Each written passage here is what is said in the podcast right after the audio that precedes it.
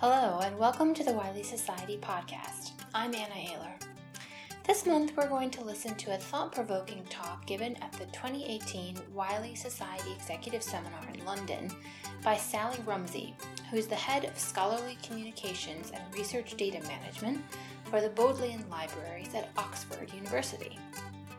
With the growth of open access and the rise of scholarly collaboration networks, increasing use of preprint servers, it's getting incredibly difficult for researchers to know how, when, and where they can share their work. And that's why listening to what librarians have to say is incredibly important. Librarians not only make decisions about what research content to buy for their collections, they also support the researchers at their institutions to disseminate their own research. According to Sally and many other librarians, that includes taking advantage of new models of open publication and dissemination so that open access benefits not just the advancement of science, but also the professional advancement of researchers and the financial sustainability of the universities and other institutions that support them.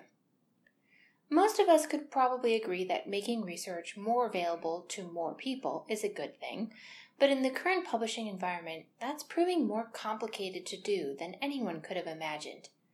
And according to Sally, we all have to look to researchers and what they need if we don't want to be left behind. But let's start at the beginning. Why is access such a hot button issue right now? The long standing dissemination model is changing, and there are many new forms of dissemination emerging and being taken up. Some people I've spoken to believe that the writing is on the wall for traditional uh, article publication. We see clear signs of change in scholarly dissemination tools being used by researchers. Authors are using academic um, networks like ResearchGate and academia.edu. They're using the illegal Sci-Hub, and there's an increasing use of preprint servers. Other service, services popping up are things like discovery and access services, like open access button and unpaywall. Plus, there are very many new emerging platforms for uh, peer review, commenting and publishing. The rise of preprint service has been particularly notable of day, uh, late, and authors other than high energy physicists are beginning to use them. Authors want to disseminate their work and so it's very easy to accept this invitation to upload your full text file. But many authors are uploading the publisher's version. However, with recent um, events like the takedown notices issued to ResearchGate from publishers, followed by the explanatory letters to authors, authors are beginning to realise that they can't do what they want with their own work. Now here, publishers are exerting their legal rights and authors aren't always following the rules. However, the authors don't necessarily see it in the same way. Sally is right that it's more and more difficult for authors to figure out how, where, and when they can legally share their research. And publishers are working to make sharing easier for authors with resources like the How Can I Share It website, based on the STM principles for article sharing. If you're curious about what those are, check out How Can I Share It, all one word, dot com. However, Sally argues that, while well intentioned, most tools for authors are just too complicated for people to be able to figure out how to comply, and she shared some examples from Oxford.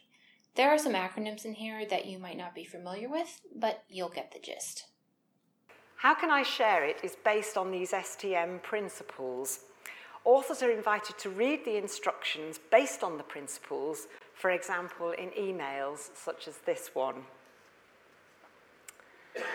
Now, these charts from a recent UUK report illustrates unnecessary complexity where publishers impose different embargo periods for different web-based services when making papers freely available. Personal website, institutional repositories, and subject repositories there are often different embargoes imposed for each different type of service. So if we look at it through a researcher's eyes, the work is only supposed to be used on such and such a service from such and such a date by only these people. Plus the STM principles state that Sharing should be allowed within research collaboration groups, namely groups of scholars or researchers invited to participate in specific research collaborations. Now, can you imagine a researcher's reaction to that? A, a snort of incredulity is what I've been met with by some of ours. It is sheer overcomplexity when you want your work to be read by as many people as possible. It's no wonder that researchers don't always obey the instructions, even if they take the trouble to find out what the overly complex rules are in the first place. Another example of convoluted and confusing dissemination permissions. Three co-authors, two of whom are Oxford research staff and one of whom is a DPhil student at Oxford. Both staff authors are subject to the REF open access requirements. The research was funded by EPSRC, so the articles need to comply with the EPSRC open access requirements. And taking the green route, the article is subject to a publisher embargo that is not compliant with EPSRC, nor is it compliant with the REF. However, the student included the article in his doctoral thesis and the publisher permits the version of record to be made available in the thesis, which makes nonsense of the AAM embargo. Even with this, it still means the two academic staff are not compliant with the REF open access policy for that article. So the result is contradictory permissions, ineligible permissions, and unhappy authors. As Sally showed through that example, the system can be incredibly confusing for authors whose main goal is just to share their work with other researchers who might benefit from and build off of it. According to Sally, the publishing world needs to figure out how to make it easier for authors to share their work, and we need to do it quickly. The easy access genie is out of the internet bottle. Many researchers want their work openly available. So they're using open access to share their work and access others' research. They're getting increasingly used to accessing research findings online through the, I call it free access at their institutions via their subscriptions, by posting on their own institutional website, legitimately or not, by sending copies to whoever asks, and by posting on academic networks, legitimately or not. It would seem to me that they're not interested in sharing that has lots of complex restrictions. Some services, in my opinion, are game changers. It would seem that authors don't read and are not interested in the complexities of copyright transfer agreements. Despite the fact that we don't condone it, people are using the illegal Sci-Hub. So instead of trying to change the author's habits, I wonder if publishers could change the rules to make it easier for researchers to, to distribute their accepted manuscripts. Now, I realise that stating this to a group of small learned societies, often relying on a small number of journals as their major income stream, is a very different proposition than when speaking to international mega publishers but the effect of authors' dissemination practices affects everyone. Alternative channels of dissemination for accepted manuscripts might be seen as complementary rather than competing with high quality publishers' platforms. Green open access is complementary to formal publication. It's a great discovery tool and in many cases allows assessment of the work before paying for the version of record and citing it, a sort of try before you buy. And we know this is how people use it. As far as I'm aware, researchers continue to cite the formally published version of record. We do not have the funds to pay for universal gold open access at the current prices and overall costs and rates of, of price increase. Compliance with funders' open access policy is a useful driver towards open access, but it is ultimately a means to an end. Open access means unrestricted dissemination and access. It is not about compliance. It is not a box ticking exercise. Which brings me to my suggestions list.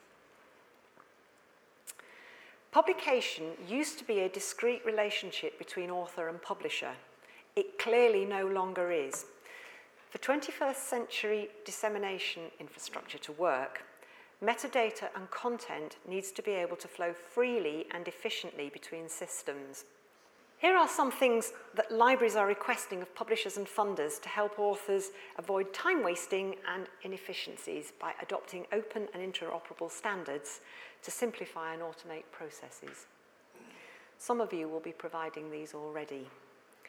The key is to use unique identifiers at all opportunities, such as for item, author, funder, and as they come on stream for institution and grant award. Assign DOIs at acceptance, and some publishers are already doing this. Encourage the use of institutionally verified ORCIDs for all authors and make it easy for authors to use them.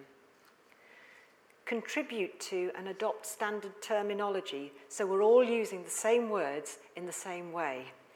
I encourage you to participate in the JISC Publications Router Service and other independent services to help support universities and the dissemination of metadata and content.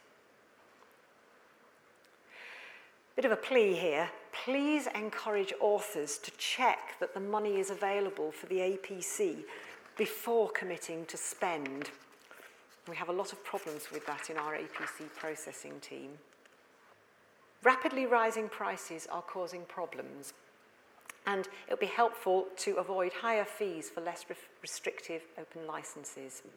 For some, there is a dilemma knowing that open access and new publishing models are becoming ubiquitous and need to be embraced whilst maintaining sustainable income streams.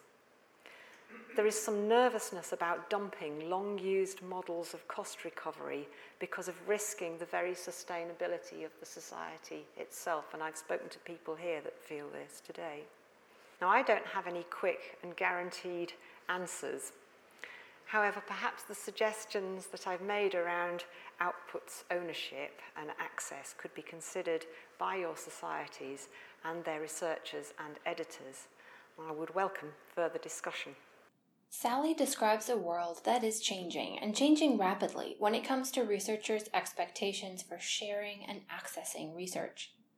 The bottom line, according to Sally, is that all of us who are part of the research publishing community need to work hard to make it easier for authors to navigate mandates, to share their work legally, and to get access to the resources they need in order to do their own research. Sally listed some great ways we can do that right now with tools that are already available, using unique identifiers whenever possible, and adopting standard terminology are especially important ones because they help link different versions and parts of research together, making it all more discoverable and useful.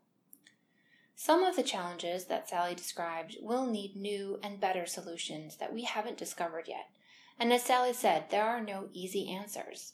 But together, librarians, societies, researchers, authors, funders, we can make sure that research is accessible to everyone who needs it. In the meantime, I hope Sally's talk is food for thought. Thanks again for listening, and I hope you'll join us next month. Until then, I'm Anna Ayler.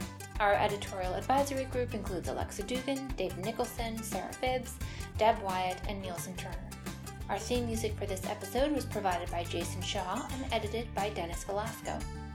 You can listen to other episodes and learn when new episodes are released by subscribing to the Wiley Society podcast in iTunes. You can also sign up for our mailing list to learn more about what's happening at Wiley and other news and trends in research publishing by going to exchanges.wiley.com slash societies.